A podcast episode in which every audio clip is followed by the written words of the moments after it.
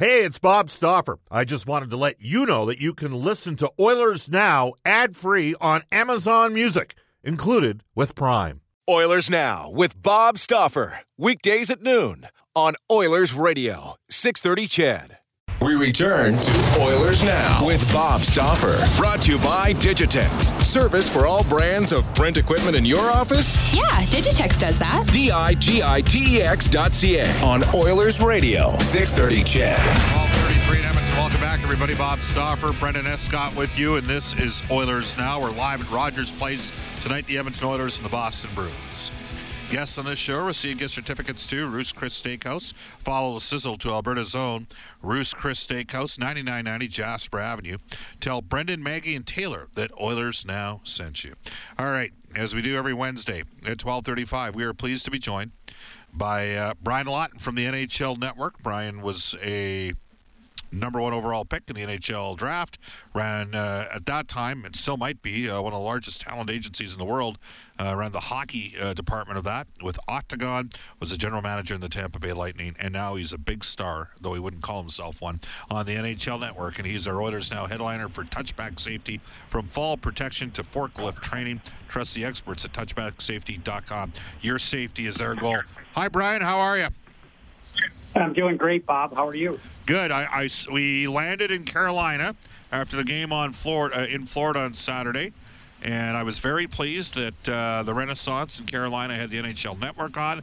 Slapped it on and uh, watched uh, yourself and Jody Shelley uh, wrap up the whatever we call that. It's not the outdoor. What do we, what do we call that? Uh, Stadium Series. stadium. I got to get the lingo right. Stadium. How long did you guys Series. been on the air for at that point? Uh, we started really around five o'clock that day. It was a long shift. Let's put it that way. Yeah. ab- So, yeah. and that was after that was after the game. After you flew, Yeah. I assume from Florida to Carolina, In but that was an earlier game in Florida. Yeah, absolutely. Uh, Brian, you were the first guy to say keep an eye on Dave Tippett.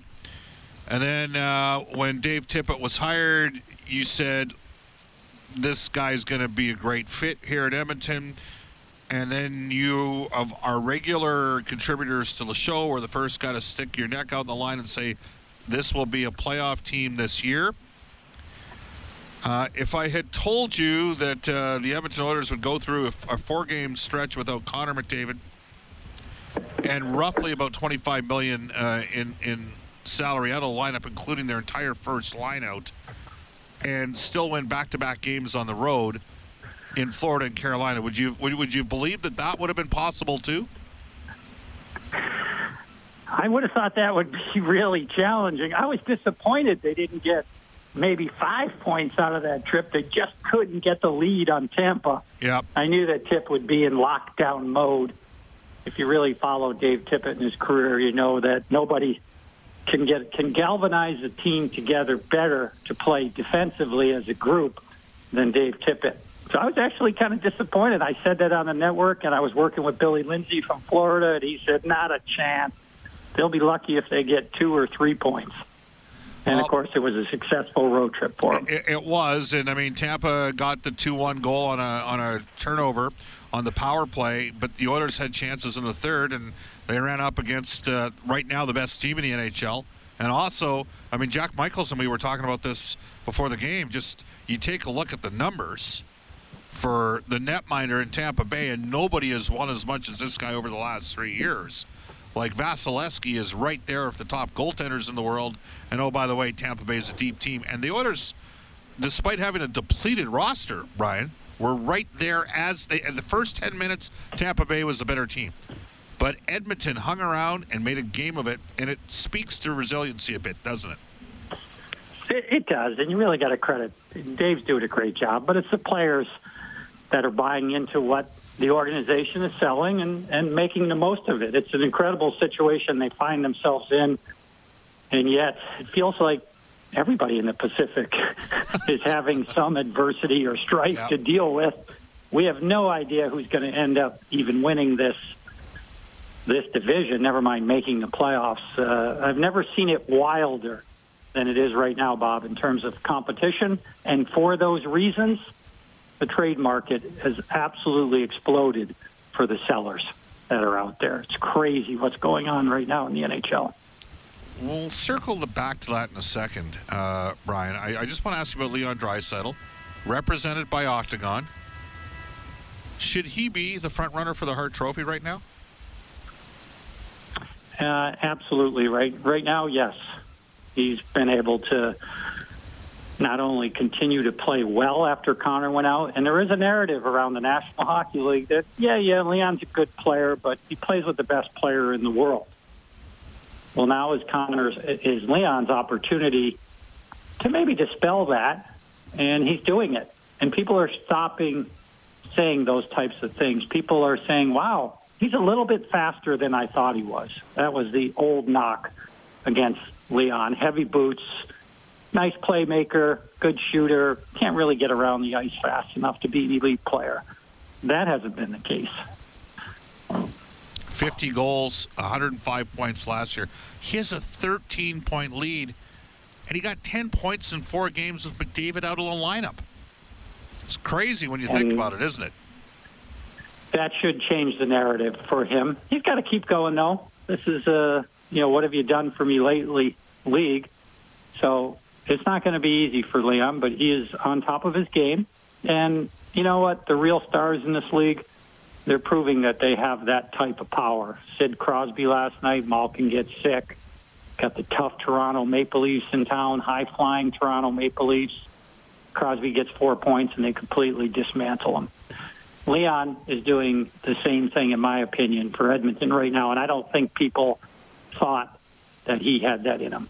Leon's an octagon guy. So too is Ryan Nugent Hopkins, uh, represented by Rick Vallette, who's based here in Alberta. Uh, Ryan's got another year left in his deal at six million bucks.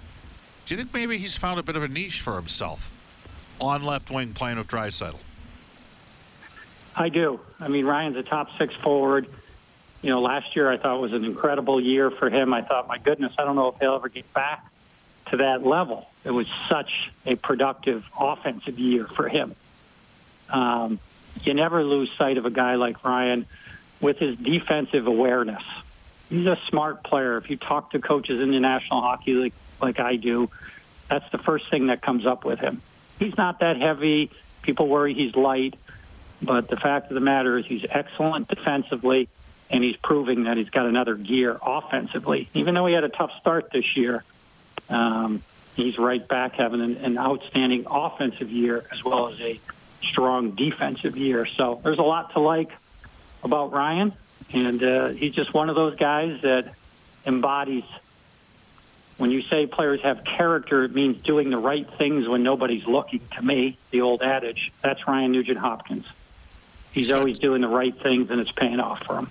Brian, he's got 24 points in the last 18 games, and his ability to read and react off of Draisaitl, both him and Kailer Yamamoto. Uh, if ever there was, an, who is the best smaller player when you played back in the 80s? Like a really good, smaller, competitive player. Do you recall? You know, back then it was generally to be that guy. I think of guys like Russ Courtnall. They weren't big guys, but man, they could fly. Right. They had something that intimidated people. It may not have been their size, but it might have been their speed or their skill. But uh, Kailer is a guy that I think it says a lot about Ken Holland and just his long-term views on players. I think it would have been easy to try to rush him into the lineup even this year. And, you know, he gives him some games down there. He finally gets up, and he looks like he's here for the rest of his career. He's been that good a fit he's been that productive. Um, and people are all of a sudden starting to talk about, man, this guy really hunts pucks down. He's quick to the corner. We're not saying he's the fastest skater, and it doesn't matter if you're the fastest. Can you jump on loose pucks, turn pucks over, make plays under pressure? He's doing all those things. And he's very fortunate to have an opportunity to play with the guys he's playing with. But there's been other players that have had that opportunity too, and nobody has made as much of it as he has, and you have to compliment him for that. All right, we discussed trades. We're going to switch to trade focus right now with Brian Lawton from the NHL Network, Frank Seravalli from TSN reporting that Alec Martinez to the LA Kings uh, is now done. Uh, Pierre LeBrun has uh, jumped aboard, saying a second this year and a second next year. We have seen a run on defensemen, haven't we, Brian? We have. They are at a premium, and people are asking, my goodness, why are teams paying such a high price? And I think the answers lie within the environment of the NHL. Everybody is so close. Think about the races just to finish first in each division. Talking about Tampa, Boston, Washington, Pittsburgh, uh, St. Louis, Colorado, and Dallas battling out the Pacific, nobody knows. That combined with the slowing salary cap and ownership groups that believe it's their time after the St. Louis Blues are making this a historic time in terms of the returns that you can get for players if you're fortunate enough to have players that other teams want. That's the good news. That's the environment. The bad news is makes things really expensive if the Edmonton Oilers want to do something significant. Yeah, and I don't know. Eh, I mean, that, that's something you you've been in that chair. How much of a challenge is that for a general manager? I mean, take us through those two years you were in Tampa. Did you? I mean, you guys were basically turning the team over and sort of rebuilding a bit at that stage, were you not? We absolutely were. We were probably akin to like what the New Jersey Devils are now. Okay. Right? So we had finished dead last when I got hired. So my first year, I'm taking over a team that's dead last. Um, I want to turn the team over. Tons of cap space available for teams. The salary cap is rising at double digit amounts. No market whatsoever. no trade market. Very weak. Completely different times. Hard to consummate deals. Uh, over the, the time I was there, I don't believe any other club made more deals than we did. We should have, because that's the state that the franchise was in. And it would reap the benefits of that work for really the last 10 years, including Stamkos and Hedman still being there. But different environment than now. Right now, Bob, it's akin to your uh, high flying venture capitalist. It's 2000 and it's the dot com bubble. That's what's going on, in my opinion. If you own any companies right now at that time, back then you were getting tons of premium on them. You couldn't sell them fast enough. There was so much appetite out there. Well, right now, there's been a lot of appetite. It's going to dry up at some point.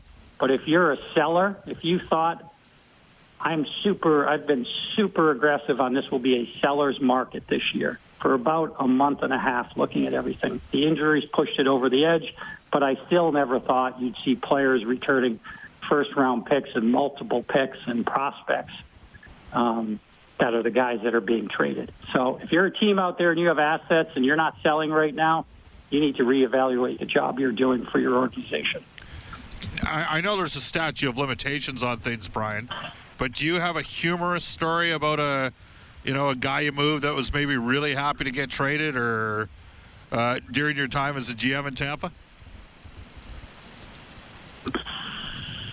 I don't know about you know. There's it's such a hard time. I mean, the I, I, I traded Mark Recchi, and you know we felt good about the prospects for Mark. We traded him from our team, which was not good, to the Boston Bruins, who had a chance to win the Stanley Cup, which Mark would go on and do in 2011. Right. But I remember getting home at that time, and my children were so mad at me because they were friends with Mark's children in school.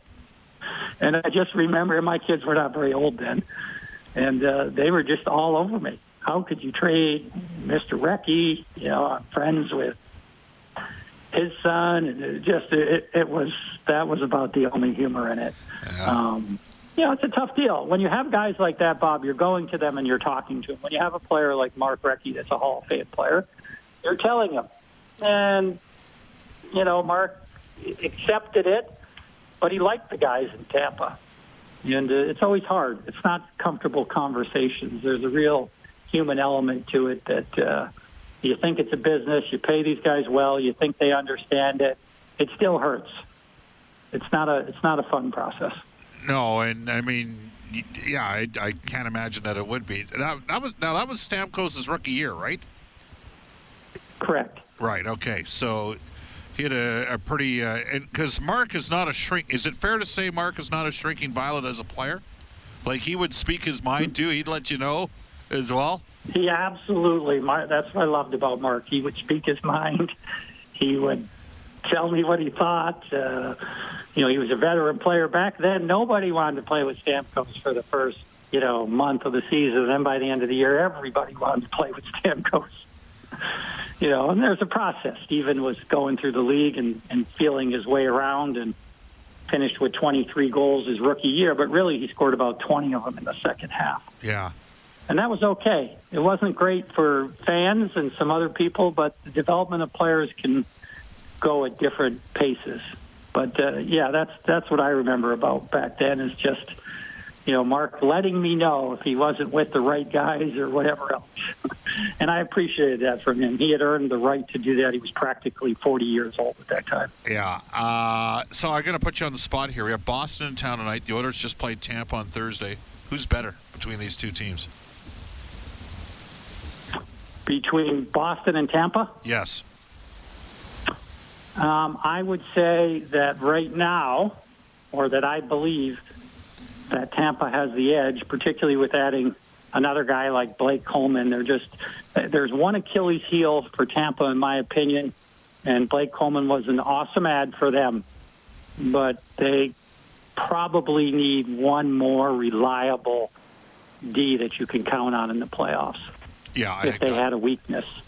I know we discussed so. Coleman on our show uh, Thursday and then on our pregame show Thursday because to me Tampa Bay made a lot of sense. Uh, I like that deal. I'm with you. I think they, you know, they are going to get Ryan McDonagh back at some point. Uh, but the other night they were playing Coburn and Schenn as their five six, and I think in a perfect world that's their seven eight. Uh, no disrespect to Jerry Johansson, who represents uh, yep. has represented Braden Coburn a long time. Does Toronto have a chance against either Boston or Tampa Bay?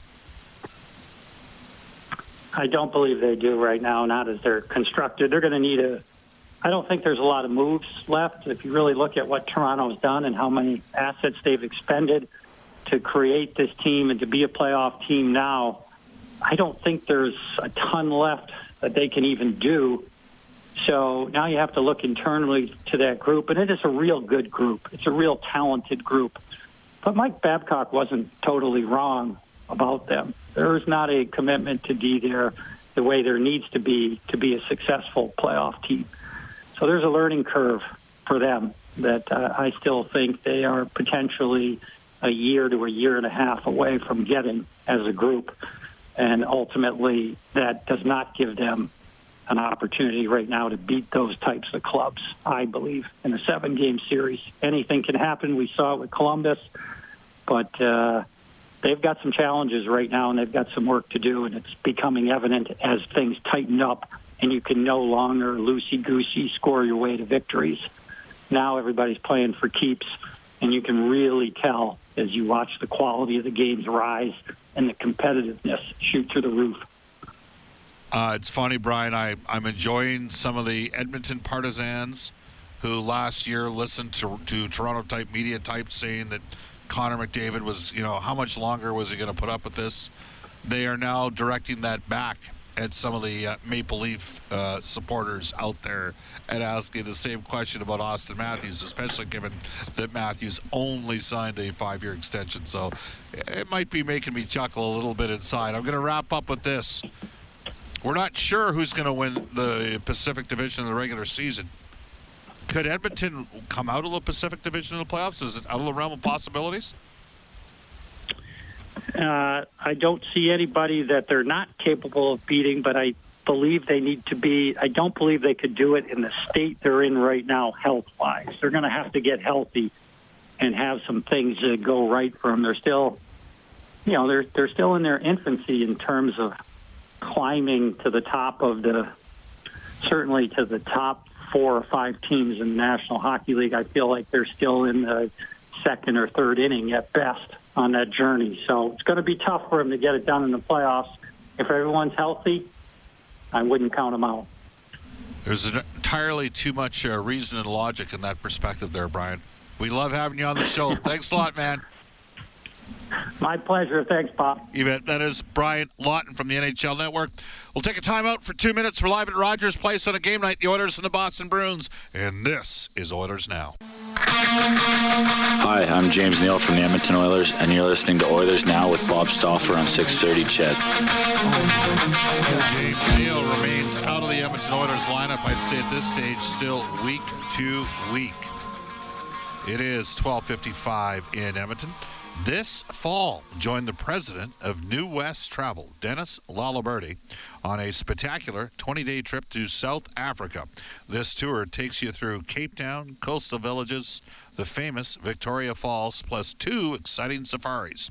Enjoy five star hotels, meals, and guided tours. To book now and save $1,000 per couple, join New West Travel on February 22nd for a travel seminar with the experts from South Africa and to confirm the South African tour. Call New West Travel or reach out newwesttravel.com. I do want to mention uh, went to a downtown establishment last night met lots of terrific people that are coming aboard our Oilers Now road trip with New West Travel. Uh, Dennis was there, uh, his beautiful wife. Jason Laliberti was there. And hey, I can't forget Barry and Brenda out of Vegreville.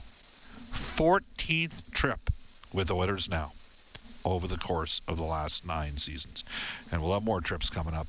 Yes, indeed. But we are sold out for our trip to Chicago. 1257 in Edmonton. Hour number two of Oilers Now. David Staples coming up from the cult of hockey. We're going to talk about the Oilers pipeline, their developmental model, which right now appears to be paying off. John Shannon, our NHL insider, in the second hour of the show, and Brendan Escott will have this day in Oilers history as well as NHL today. Right now, off to a global news weather traffic update. Eileen Bell. Oilers Now with Bob Stauffer. Weekdays at noon on Oilers Radio, 630 CHED.